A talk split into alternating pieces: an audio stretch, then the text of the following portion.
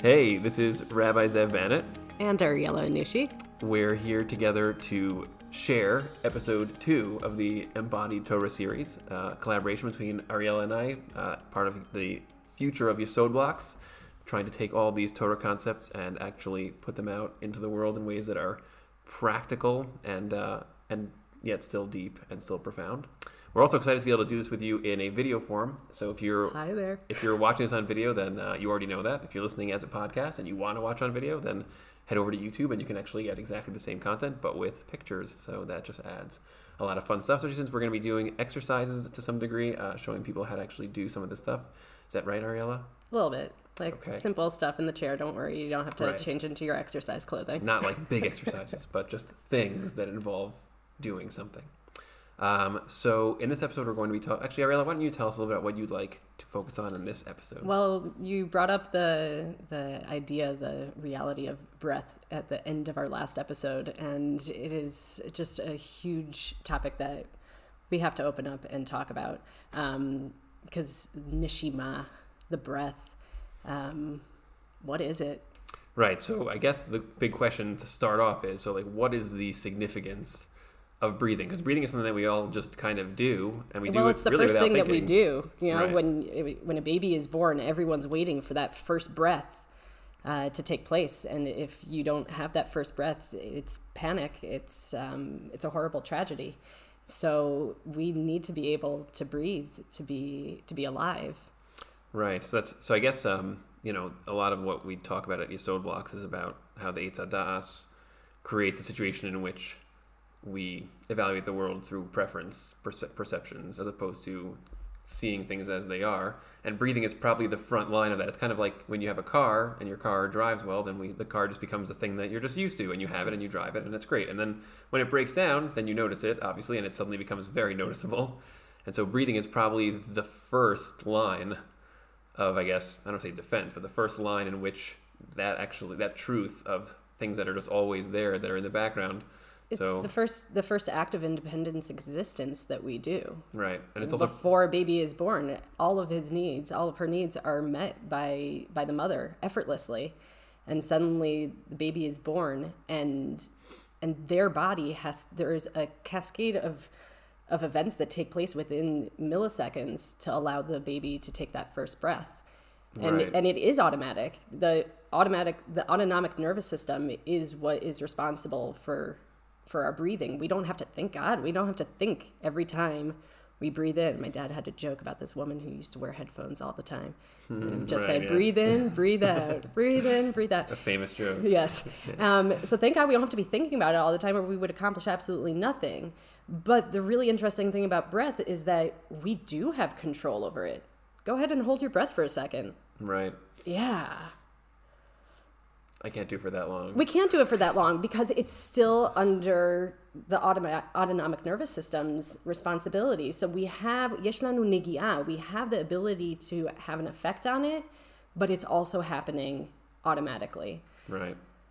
I mean, I think it's also interesting just in terms of the when you said about we can't really say thank you each time for every breath that we take because breathing is almost like if we think about it as we have to replenish our body's ability to do to do things essentially. We do that usually with food. When we when we eat food, we regenerate, you know, parts of our body that are damaged and we basically are adding new raw material to help rebuild the body in different ways. And breathing is is a much more intangible and yet much more significant aspect of replenishing the body's I guess energy sources in a certain way and and so with food we actually maintaining do regulation throughout all the systems Right. the nervous system the i mean everything so it's much more it's actually much more encompassing Yeah. and it's also much more constant because we and with food we actually have a bracha that we say before to tie the eating of the food to consciousness of Hashem's presence at, at, through the particular activity that we're that we're doing or the particular food that we're eating and then we also have a special bracha that we usually say after if it, after eating in order to now take the experience of feeling satisfied and feeling like we're rebuilding our body through that um, to connect that experience to Hashem. And breathing is like so much more primal and so much more fundamental. And uh, there aren't really any brachos. I probably the, the probably the reason is because um, it's just so constant that you can't really do it that way. But or maybe it could even be. I can think of a few possibilities why there's no brachos too. But we'll maybe leave that as a, Yeah. as a as a different topic by itself. But but I guess um, So, what if you if you had to like con- explain to our viewers slash listeners so how to think about breathing in a way that was more deep and profound? So how would you go? How would you start going about that? Well, when was the first time you realized that you were breathing? I don't know. I guess just now. Just now? no, no. No. But I, I am realizing it right now, it, much more than I was probably ten minutes ago. So Right. So most of us are not used to becoming aware of our breath the fact that we are breathing, the rhythm of our breath, the quality of our breath. I remember the first time I became aware of the fact that I was breathing. Mm-hmm. I was probably around first grade, around when I got my first siddur, which is sitting on that shelf. Love nice. it. Um, and and uh, Modani, right? Modani lefanech melech v'kayam shechazalta bi nishmati.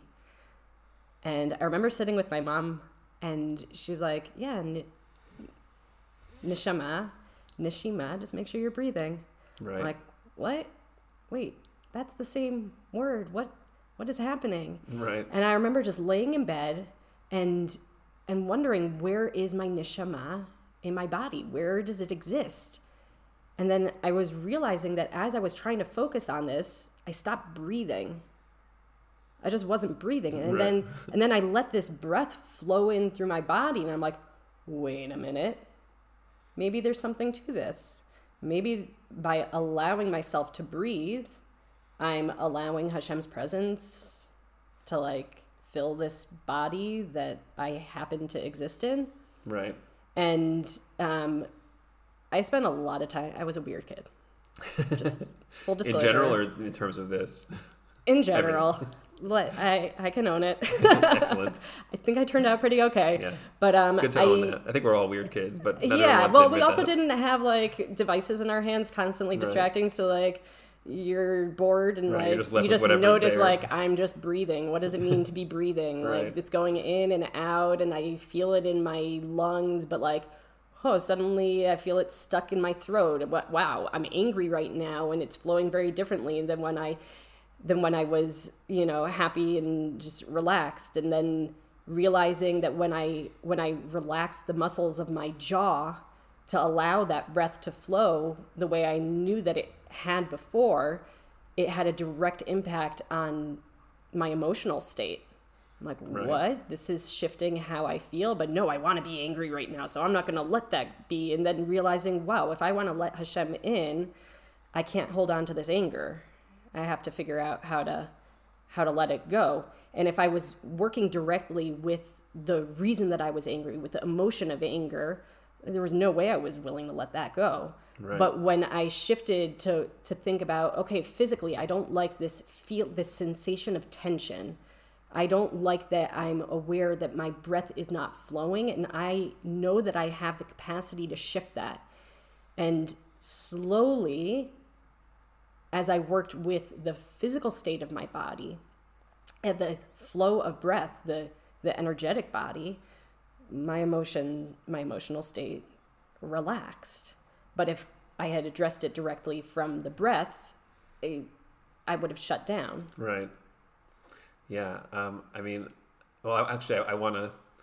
I guess maybe the, a good thing to do now, just to sort of explain for a second the nishima nishama concept, because I, I don't remember if we did this in the last episode. I feel like we probably did a little bit. Just um, something that I like to always use as a really like snappy example is looking into each other's eyes, because we all do that, and then the purpose of that example usually is to illustrate how no one's really trying to see people's eyeballs or trying to actually see the self, which is usually we describe as the neshama. Um, but the example is actually it's useful to sort of draw everyone's attention towards something that we're all experiencing, and all human beings are drawn to this invisible, intangible self that is kind of just coming through. Um, and so that's a very cool universal truth about human beings that the Torah has been describing for thousands of years. But it only takes one tiny slice of what I think is the stack of the neshama. And it, in, in Kabbalah structures, so the neshama is not just this this thing that's kind of just coming through the eyes or something. It's actually um, there's actually five official layers, although it's really um, the, the hishtalshalut of them. In other words, the the uh, the process of them manifesting is seamless. It's not that there's five separate Right. layers, but the neshama exa- the neshama example when I say in terms of looking into people's eyes, you could think of that as kind of like the middle layer because it's really that's pure consciousness in the sense that there's not really a a immediate physical measurable aspect to that. But then there's um, like the lower areas, what's called the ruach or the nefesh. So that's really going into the areas that that the breathing um, aspect is deeply intertwined with because the ruach is usually associated with the dynamism of thought and emotion.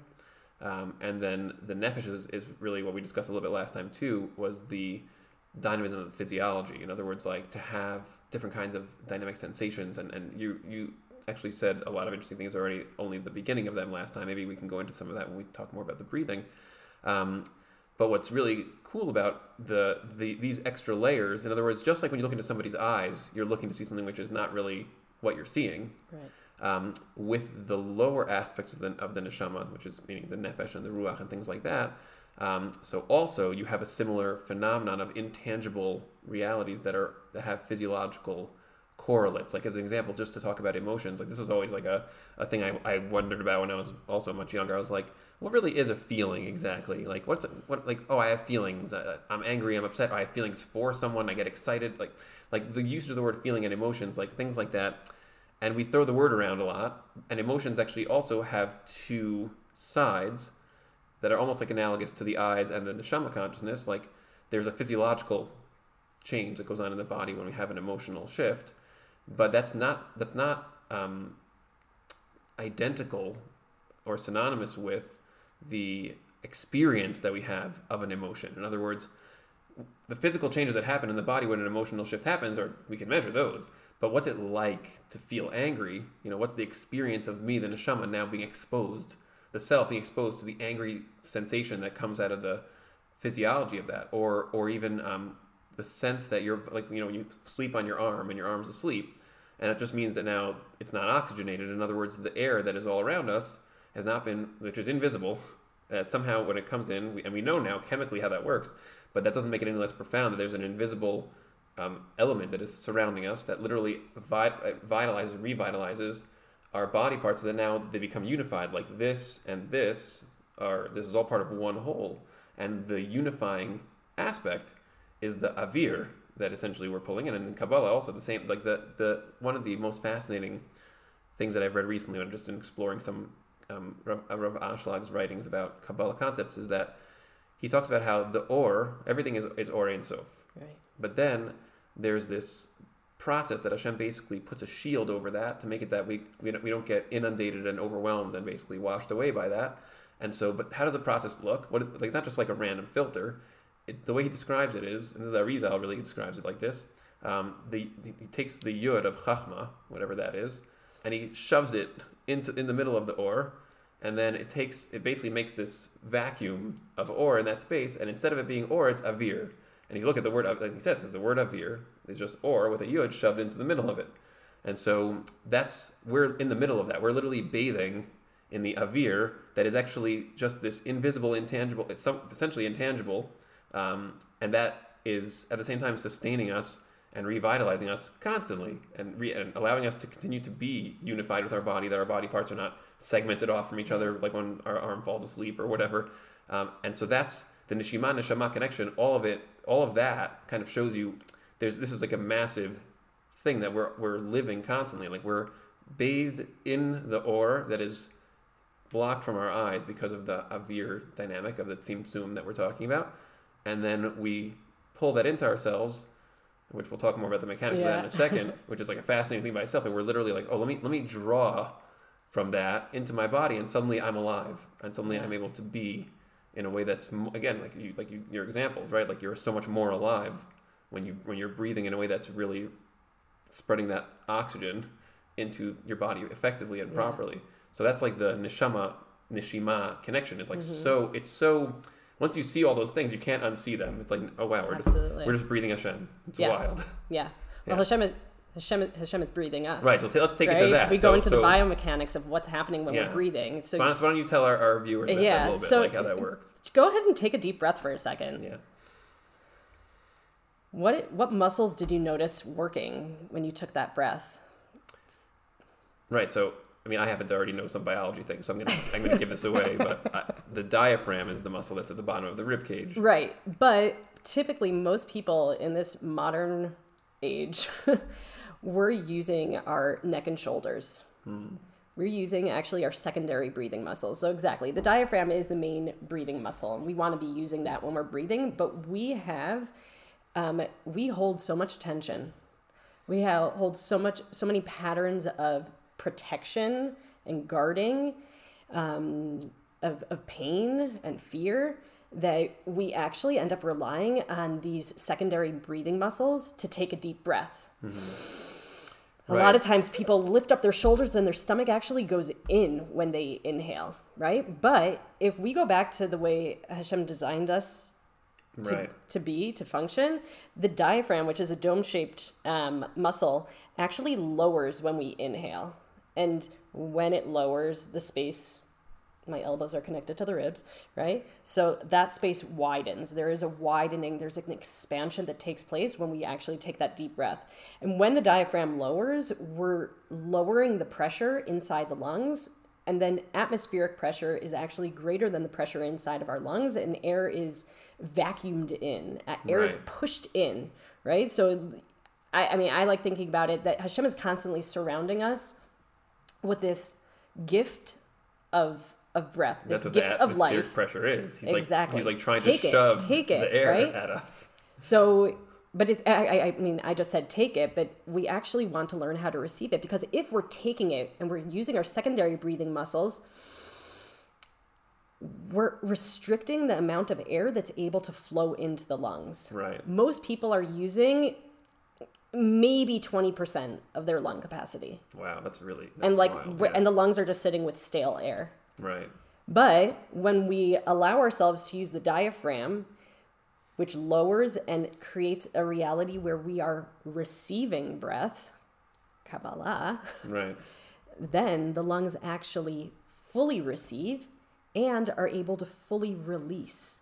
So when I'm working with people who are who are shallow breathers or reverse breathers where they're using their secondary breathing muscles, a lot of the work is actually on on finding the effort, the strength in the exhale. We have to first figure out what we need to let go of to make space to receive all the brachot that Hashem is constantly offering us. Right.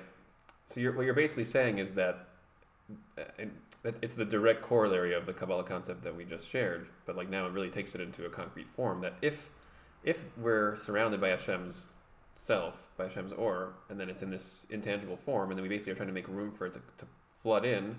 So that's that also has a component of you have to also let things out, and when we breathe, we're actually letting out the things that we're that we're not using. Exactly. And so to put the things that are not helpful or that are damaging or that are harmful, essentially to to clean to clean them out.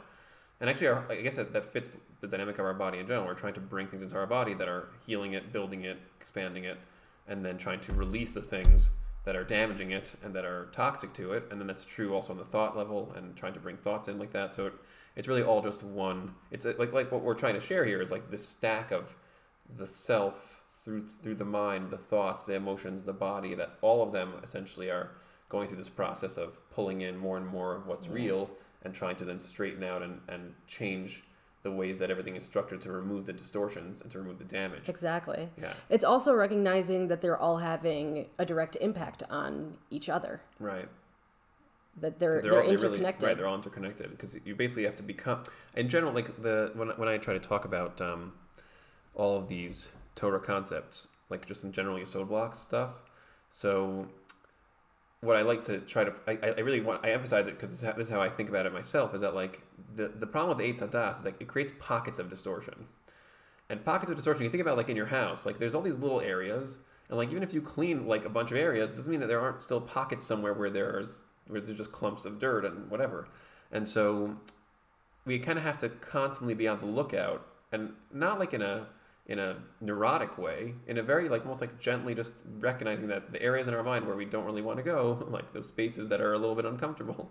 So that's like where there are pockets of distortion now that you have to kind of go in there and and and, and ask yourself like what what am I thinking? You know, some area that if I'm if I'm uncomfortable about my I don't know, let's say you know when I when I was uh, when I was growing up, I was always I was worried about my I I have like a Jewish nose, so I was always a little uncomfortable about that. And it's like I, I remember I once had this experience where somebody in like a kid, a little kid in shul, asked his, his father in front of me. I was like 14. He's like, oh, "Why does that that boy have such a big nose?"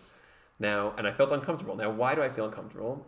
Because it's an I have a perception of my nose as being problematic and not the right way that it should be. And then I don't want to think about that because I don't I don't like that. So what do I do? I basically pretend that I don't have that nose. And I and I and it's funny because right, it's like despite the like despite the nose on your face, like I just try not to think about it. And then when that when that child pointed that out, like in, like in a public way like that, suddenly I had to face this thing that I don't want to think about, and it was right in front of me. And so and then eventually I kind of like uh, the more I thought about it, and you see now I'm speaking about it, like you know, I, I don't care that I have that I have a, a, a, a particular right. It's actually it's my birthright. My grandfather had a nose like this. My father has a nose like this. So, um, but then by finding a place like that where you're uncomfortable, and then kind of just facing it, and I, I asked myself questions about it. I thought about my nose, like I was like, this is this is like I, there's a whole series of thoughts that over time I basically um, accumulated about it to the point that I wanted it to be that the it wasn't because I felt the pain or I, I knew that there was a problem there. So so because because I, because I sensed that there was insecurity, I wanted to face it and then basically make it something that was part of me, not not pretending that it's not. And then that's essentially all these things like the the distortions the Eitz create those little pockets. Yeah. And so this is one of a thousand examples. I mean, we have pockets in our body in terms of our breathing, literally, physically, where there are parts of our lungs that are, you're basically describing that are just not being yeah. cleaned. Have you ever looked at what your lung? I mean, you have because you studied this, but have you ever looked at, at how big your lungs are inside your body? Like, like they're we, like this big. Like they're they're, they're all the way fill. down at the bottom of your ribs, and right. you can breathe into the back of your body. Right. You can let that movement, that expansion, take place. It's not most people are thinking my lungs are up here. Like right. no, they're down here. They're they're out here on the sides and we can we have so much more capacity to receive. But when when we disconnect ourselves from different aspects of ourselves whether it's physical mental emotional spiritual we freeze up we, right, we, we constrict to, right. and and I know from my experience and a lot of the people that i end up working with in in my clinic is is this disembodiment this disconnection of of I'm in so much pain, so I I don't think of myself as as the part of me that hurts. It's like a crisis mode, it, basically. Yeah, yeah, I can't think about that. And when we allow ourselves to bring to bring awareness back there, even if it makes us a little bit uncomfortable, th- there's tremendous healing. I had a really powerful experience where I was working with a group of of people who are dealing with um, terminal illness. And there was a man in a wheelchair um, and he could not move any part of him except for his head. Wow. And he's like i don't know why i'm here this you know this yoga like what's it even gonna like what, what I, right. I can't i can't do anything anyways i said you can breathe and you can imagine and i invited him to allow himself to imagine his body moving, to guide the breath to all the different parts, exactly as everyone else was instructed. And and we did this whole this whole class, and afterwards everyone was sharing about their experience, and he was he was almost in tears. He said, I hadn't allowed myself to think about my body for so long right. that I almost forgot that I can experience joy and it's not just sadness and it's not just pain. And it was so powerful for him. But he he he didn't have the opportunity. He didn't have the safety, the encouragement to allow himself to explore because this is the part of me that hurts. This is the part of me that doesn't right. work. This is the part of me is. that is that is ugly. This is the part of me that I am supposed to be ashamed of and and we're cutting ourselves off from Hashem's light when we do that. Right. And and the the breath is such a useful and accessible tool to use. And, and I want to actually just take this opportunity to um, to say something really important about working directly with the breath because um, it's not always so simple. On the one hand, it is incredibly accessible and we can all use it and it's an effective tool. Um, if you have experienced trauma or are experiencing trauma, um, be be careful um, because the breath, because it is so powerful, um, has the capacity to to trigger um, trauma memories and and and you just want to be mindful. I know I work a lot with people who have who have PTSD, mm-hmm. um, women who have unfortunately gone through sexual trauma, and and the breath is usually one of the last things that we incorporate into work together. Um, because first, like we talked about in the last episode, we need to create safety in the body um, so actually, I would love to do a little a little exercise to sure. help to help us come into the body from a place of safety. So you don't have to stand up. You can stand up if you want to, um, but if you're sitting, just bring both of your feet onto the ground and become aware of the support that you're receiving, both from from the earth and from your chair. Um, and if you're comfortable closing your eyes, go ahead and close your eyes. If it's uncomfortable for you to close your eyes, just lower your eyelids so that it's inviting your awareness inward. We're just going to take our hands and bring them to the sides of our heads, just above our ears. And we're just gently pressing just to feel that containment. We're going to take three to five breaths here, and maybe you can visualize, sense, allow the breath to expand in the space between your hands. And don't worry if you're not feeling it. these are invitations, offerings, noticing what's arising for you without expectation. And then we're going to bring one hand to the back of the head and the other hand to the forehead. We're just kind of holding the head, the brain, our thoughts, and inviting the breath to expand in the space between our hands. Maybe you can notice that containment, holding, support that your hands are providing as you allow your breath to flow with, with ease, allowing for a depth of breath without creating any tension.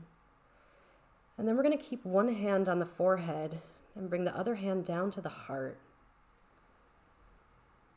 And again, we're inviting the awareness of the breath to flow, to expand in the space between the hands.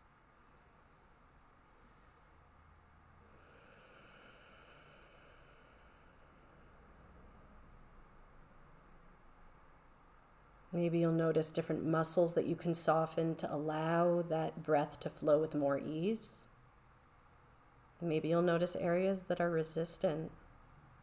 Whatever you're noticing is okay. And then bring the hand from your forehead down to the lower abdomen.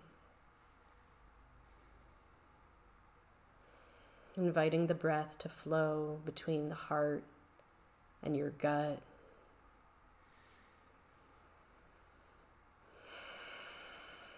Noticing the quality of breath available to you.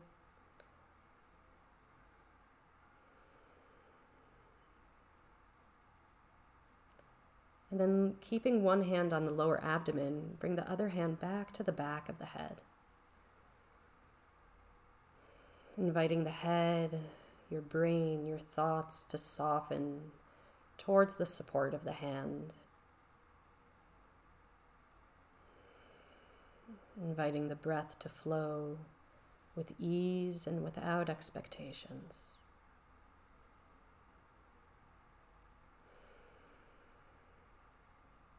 And when you're ready, let your hands release down and just take a moment to notice what you notice in your body, your breath, your thoughts.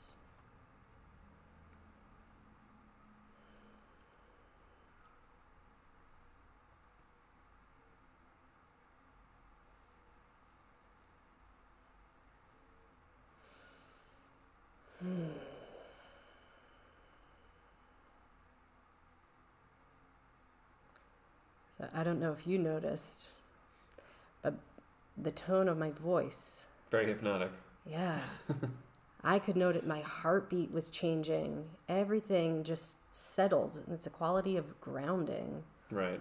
right? The nervous system was like, wait, my brain doesn't have to be racing and in charge, and I can come back, surrender the, the control of my mind to the wisdom of my heart, to the wisdom of my gut. Right.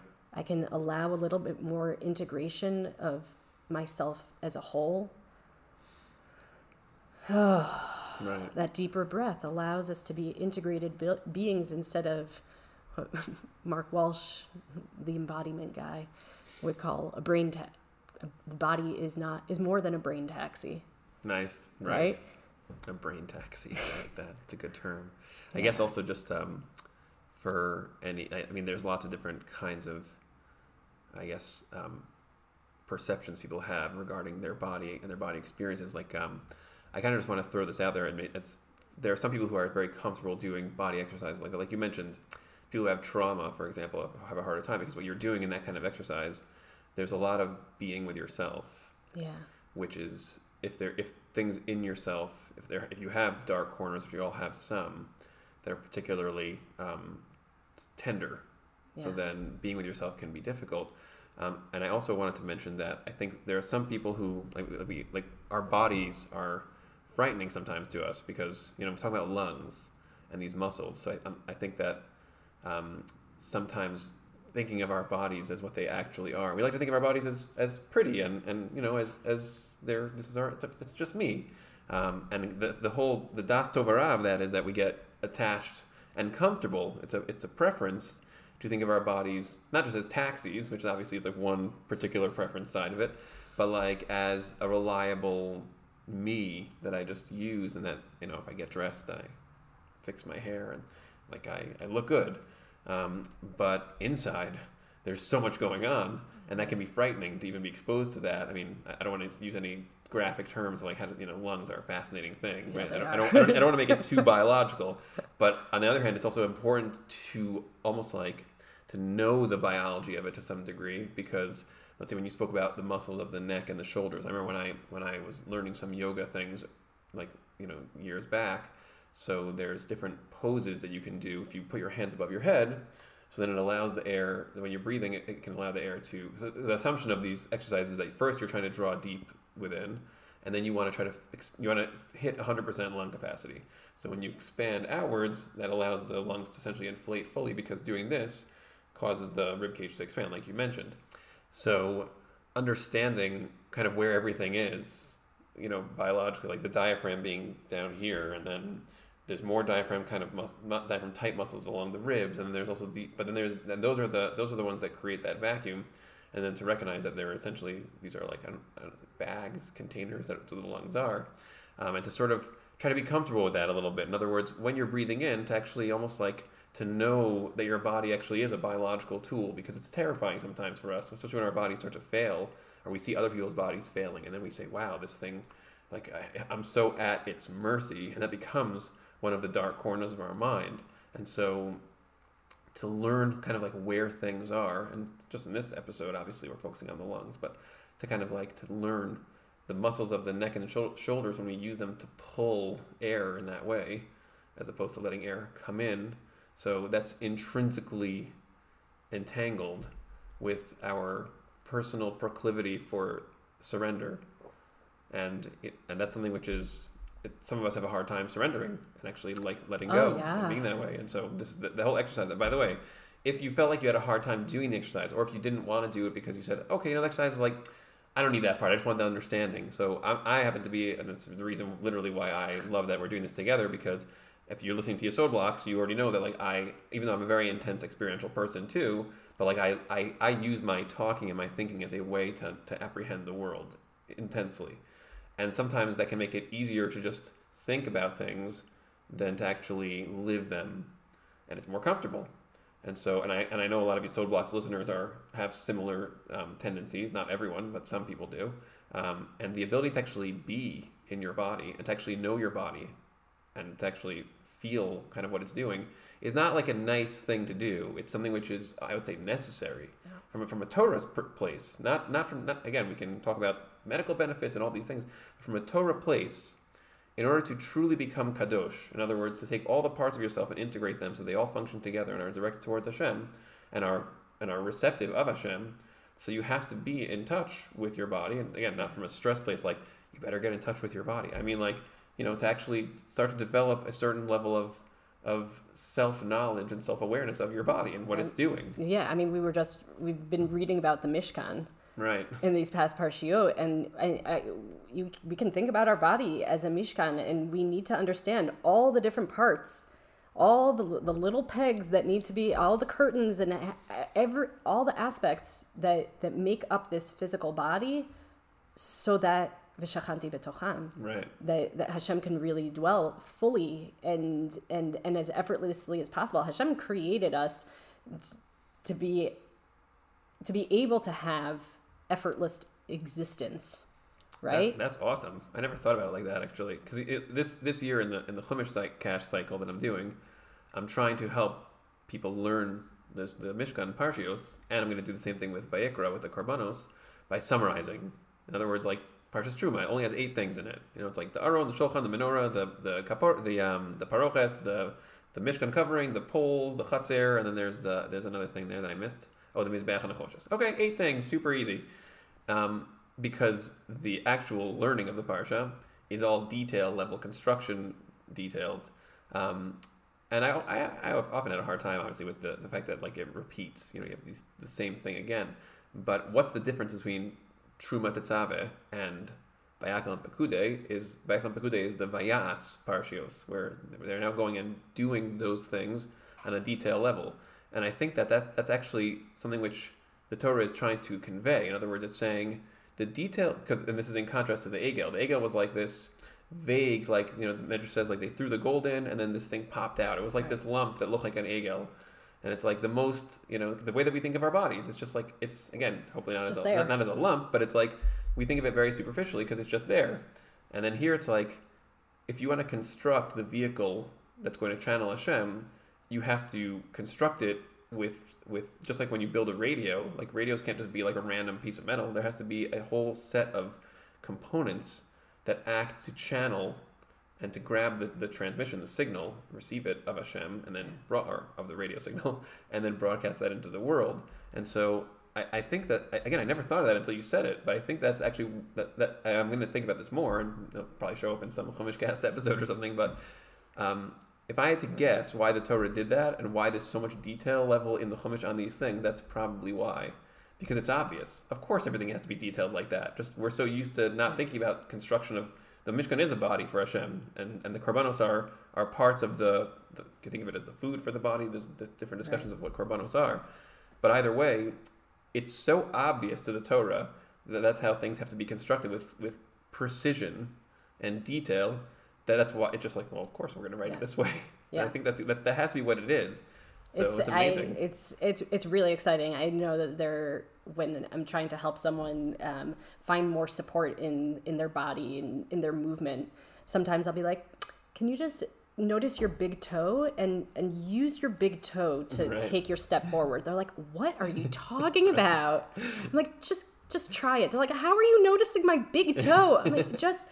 And they're like, "Oh my so god, big. that How are you not noticing it?" that completely changes the experience of of the the entire movement, the entire source of support and Right. and and where the effort is coming from and suddenly it's like, "Oh, I'm I'm receiving that support instead of like trying to pull myself up." right. And like it's is my pinky like this? Is it lengthening? That's going to directly affect my shoulder blade and which is going to affect this, which is going to everything is connected and when we learn how to how to really tune in to all these details that yeah might put us to sleep and shul um, but but it, there's a- there's deep deep wisdom when we're Right. willing to show up and unfortunately we often don't really encounter this work or or we don't have the courage to be engaged with it Well, until it's- we it's don't very- have any choice Right, exactly. Well, it's because it's very it's very proactive. In other Yeah. words, i can't breathe for you Right, exactly. It, everyone is is proactive in areas where they where they have an incentive. In other words, like the perception that you have, if, if you're at, if, if you have a perception of a particular office as your workplace and of a particular person there as your boss, and then there are consequences that you perceive as significant to you, then you're incentivized to be proactive in your thinking and how to come up with solutions for problems that that particular organizational structure is struggling with. So, but things that you don't have that a perception of that type of significance within yourself, you just don't pay attention to it. That's what Das Yeah. Literally is. So the key to this is again learning Torah at a deep level is what what brings our perceptions into accuracy essentially, and so paying and paying attention to our body is a is an it's it's something which is simply we're challenged intrinsically because since Das Torah means we just develop taking for granted preference oriented perceptions your body is the is the thing that is always there. In other words every it's, it's like you know with Shabbos the end of Shabbos like Shabbos energy accumulates throughout Shabbos. That's why the end of Shabbos is the high point of Shabbos not like the middle or the Friday night. It's like the ending of Shabbos is like we had the most Shabbos now kind of like you know Fully loaded. right. So the body's it's like every day you're with your body even more. So it's it's like it's it can really go one of two ways. Either from a Das Tovara place, you just get more acclimated to it and you see it less and less. Or it's like the more you're with your body, the more you can learn about your body and develop deeper and deeper perceptions of what it can do. You know, like you said how you were a weird kid. I was also a weird kid in different ways. And like for me it was always like I, I was like, oh, what if what if my like right now I feel like I'm over here. What if I'm over here? Right? And it's like, well, what's I, right? Like I'm over here now. So I almost felt like I had this like dot inside of me that I could just move around, and like that dot was kind of my point of, of consciousness. And it's like now it's here, and now it's here, and now it's here, and now it's over here. And then it was like when I learned some of the Kabbalah concepts, and I was like exposed to the analogy of say um, Hashem is manifest as all of reality, but there are shields that are in place that block pieces of reality from experiencing themselves as part of that totality. So like here's my hand, and then if there was a little block over here, so then this could experience itself as separate from the rest of it. Right. And I can actually relate to that now because I can move that dot into my fingertip and be like, oh, that's where I am now. And then that and then we can look at the world around us and think, well, that's actually what everything is from a Hashem's standpoint, except that- except that Hashem can have the dot in all places at all times because we're stuck in the flow of time in a linear sense. So I can only think about one thing at one time. But what if you could think about all things at all times because you're beyond time and so all thoughts are simultaneous? So, So- you're you're reminding me of one of my favorite breathing um, techniques that, that I like to use. It's called starfish pattern breathing, Nice. where where you you bring your awareness to your navel center, which was our initial source of sustenance um, before being born, um, where we effortlessly received everything that we needed, right?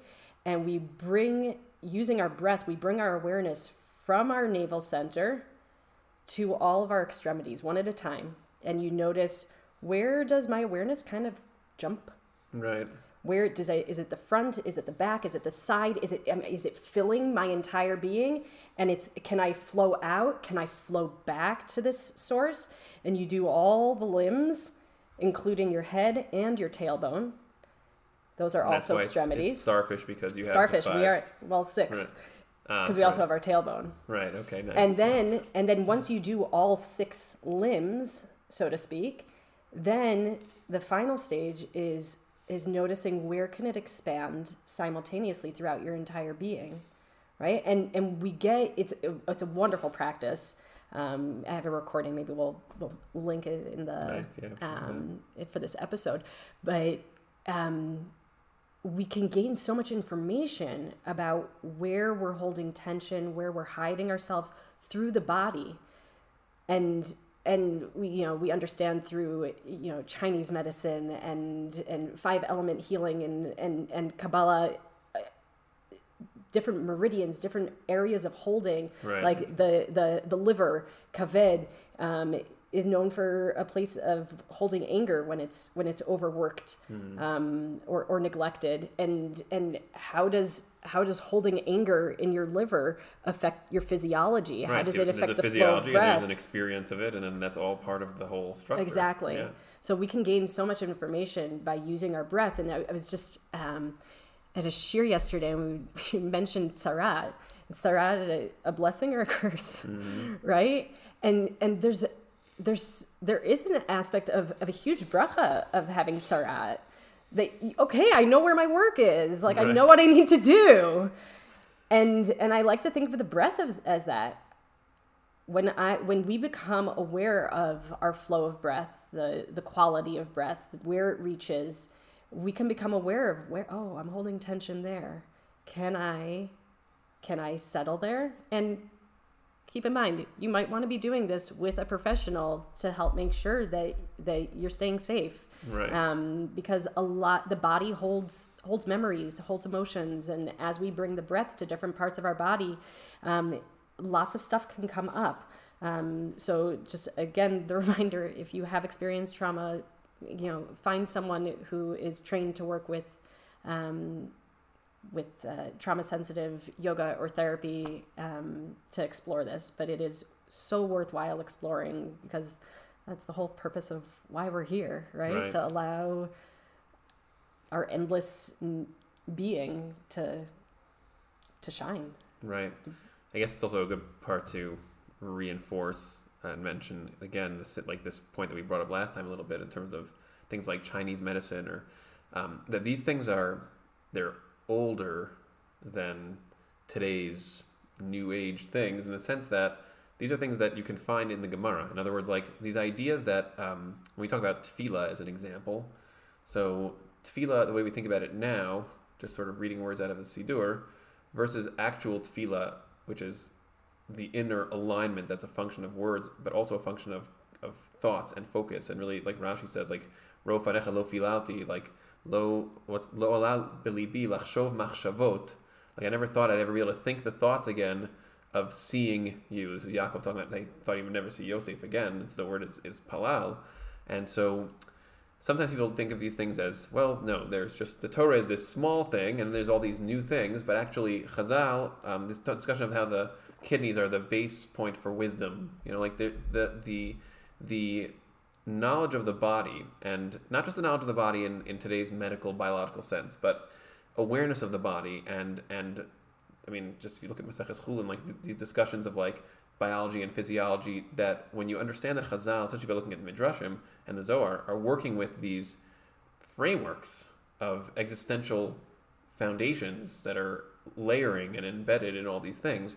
So, and even, even what we articulated earlier about neshama and avir and all those things, that Chazal had all of that information. And if, if these are the experts of the, these people who are really, really, really fixated almost on how to undo the damage of the Eitz like the whole process of Torah learning and Gemara and analysis and all the different things that we see in, in, in the Gemara and in the, and in the Rishonim. And these are people who their, their whole fo- focus was how to be with Hashem through the knowledge of the Torah. And they, and they, they live that by embodying the Torah to such an extent that you can, you know, we read some of the writings of somebody like the Ramban or just the things that are in Rabbi, you know, Rabbi Akiva stories in, the- in the Gemara and Rabbi Akiva statements and this is a level of embodiment that is so integrated and so total that like the thoughts they're thinking are Hashem thoughts and the things they're feeling are Hashem feelings and the ways that they're behaving are Hashem behaviors and that's literally the stack that we're talking about here.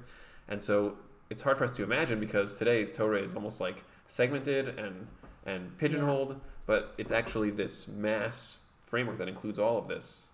And so doing this is actually not it's not like we like I keep trying to show, you know, like finding those dark corners is not like a it's not a bonus. It's not like something that you can just do that's a nice That extra thing. work. It's the whole thing, right? That Yeah. that is the avoda, and it's avoda on all levels, on the asiya, the yitzira, the bria, like every level, every uh, the nefesh, ruach, neshama, chay, yechida. These are each different layers of being, and they each need to be constant. And it's a lot. It's it's like it's like carrying like five bags at once, and like each one has stuff that that's like almost falling out, and like you kind of kind of keep getting all of it. But like the, be- the more you do it, the better you get it until it just becomes natural, and then you you're just living Torah. You're Yeah. embodying Torah. Exactly. So yeah, so much to say. yeah, it's But intense I, stuff. but I think it's going to be for the next episode, talking Okay. about uh, tefillah Right, coming tefillah into alignment right. and and grounding and yielding and It's a good a good uh, preview or parting snippet for Yeah. next time. you have any finishing ending thoughts you want to share? Um, so many thoughts. um, I just want to encourage uh, our listeners, viewers, to to explore the effortless breath. That I, so many people come to to work with me, and they're like, "How am I supposed to breathe properly? Like, what's the best way?" I'm like, "You are alive." So, whatever's continuing to keep you alive, that is the best way right now. And we want to explore what is my effortless breath? What allows me to receive as much as possible without reaching the place of tension? Because when we reach the place of tension, we're shifting into taking. Right. Right? And just bringing our awareness to to the effortless breath of how much can I receive right now in this moment? How much can I let go without going into the place of ego, without going into the place of tension? Just bringing our awareness there, it starts to expand it. Right. From a place of support and safety and trust and from the inside out instead of this is how it's supposed to be and I have to fit into this mold. And and I, it's really the foundation of of so much of the work that I do um, to to become familiar with your own personal effortless breath. Right. Yeah, I think that's a that's an awesome takeaway from the episode. Okay, so uh, first of all, I have to uh, obviously direct everyone. Uh, Ariella's website is Yoga with Ariella, so check that out if you want to learn more about what Ariella does and want to join her for some actual involved uh, processes of these types of things to do it in, in real life uh, at an individual level. So it's, uh, it's awesome stuff. And of course, also subscribe to Yesod Blocks. If you want to get more access to the Yesod Blocks content, you can head over there, yesodblocks.com. There's great stuff. Yeah, Bezrat Hashem. And uh, hopefully, uh, we're in a little bit of a turmoil time in the world right now. Uh, so hopefully, um, even even if we don't get to actual shalom, where everybody's living harmoniously, although that would be awesome too, but at least um, if we could hope for and ask for and and try to receive um, just not conflict and not fighting, and that our brothers and sisters in the Ukraine uh, should also be safe uh, during this difficult time. And uh, we're uh, looking forward to having you guys join us in the next episode. So thanks, everybody, and see you next time.